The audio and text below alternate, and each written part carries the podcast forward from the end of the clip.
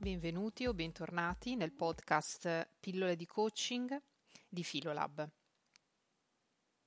Oggi parliamo di filosofia delle emozioni e come ogni pratica filosofica cominciamo con qualche domanda. Cosa pensiamo delle nostre emozioni? Che ruolo giocano nella nostra vita?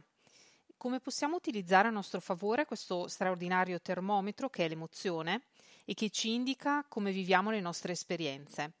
Non possiamo negare che l'emozione addirittura in molti casi guidi la nostra esperienza. Tuttavia siamo sempre in conflitto con quello che chiamiamo il nostro lato emotivo, dando innanzitutto per scontato che il pensiero razionale ed emozioni siano separate. Oggi la neurobiologia smentisce questa separazione e numerosi studi provano come le emozioni entrino nel processo decisionale non tanto come elemento separato e successivo, ma come parte integrante del pensiero.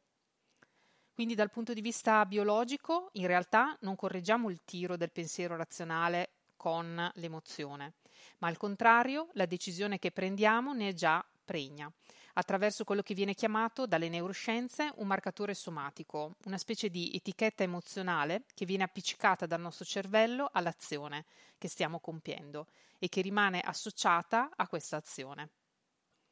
Ma cos'è questa etichetta emozionale e qual è il contenuto dell'emozione? In realtà è la narrazione che facciamo intorno a ciò che succede.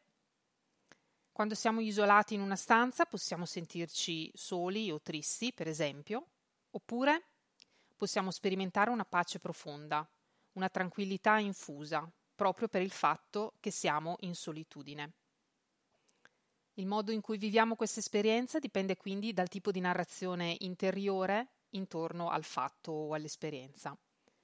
Possiamo trovare numerosi esempi nella nostra vita quotidiana. Pensateci bene. Mi è mai capitato che la stessa cosa accaduta un giorno, ad esempio una certa parola detta dal vostro partner?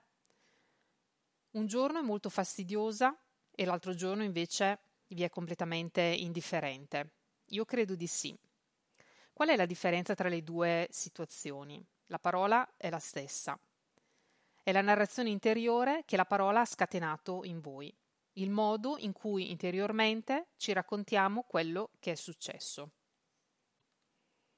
Questo è il modo in cui facciamo esperienza di ciò che vi ho detto prima.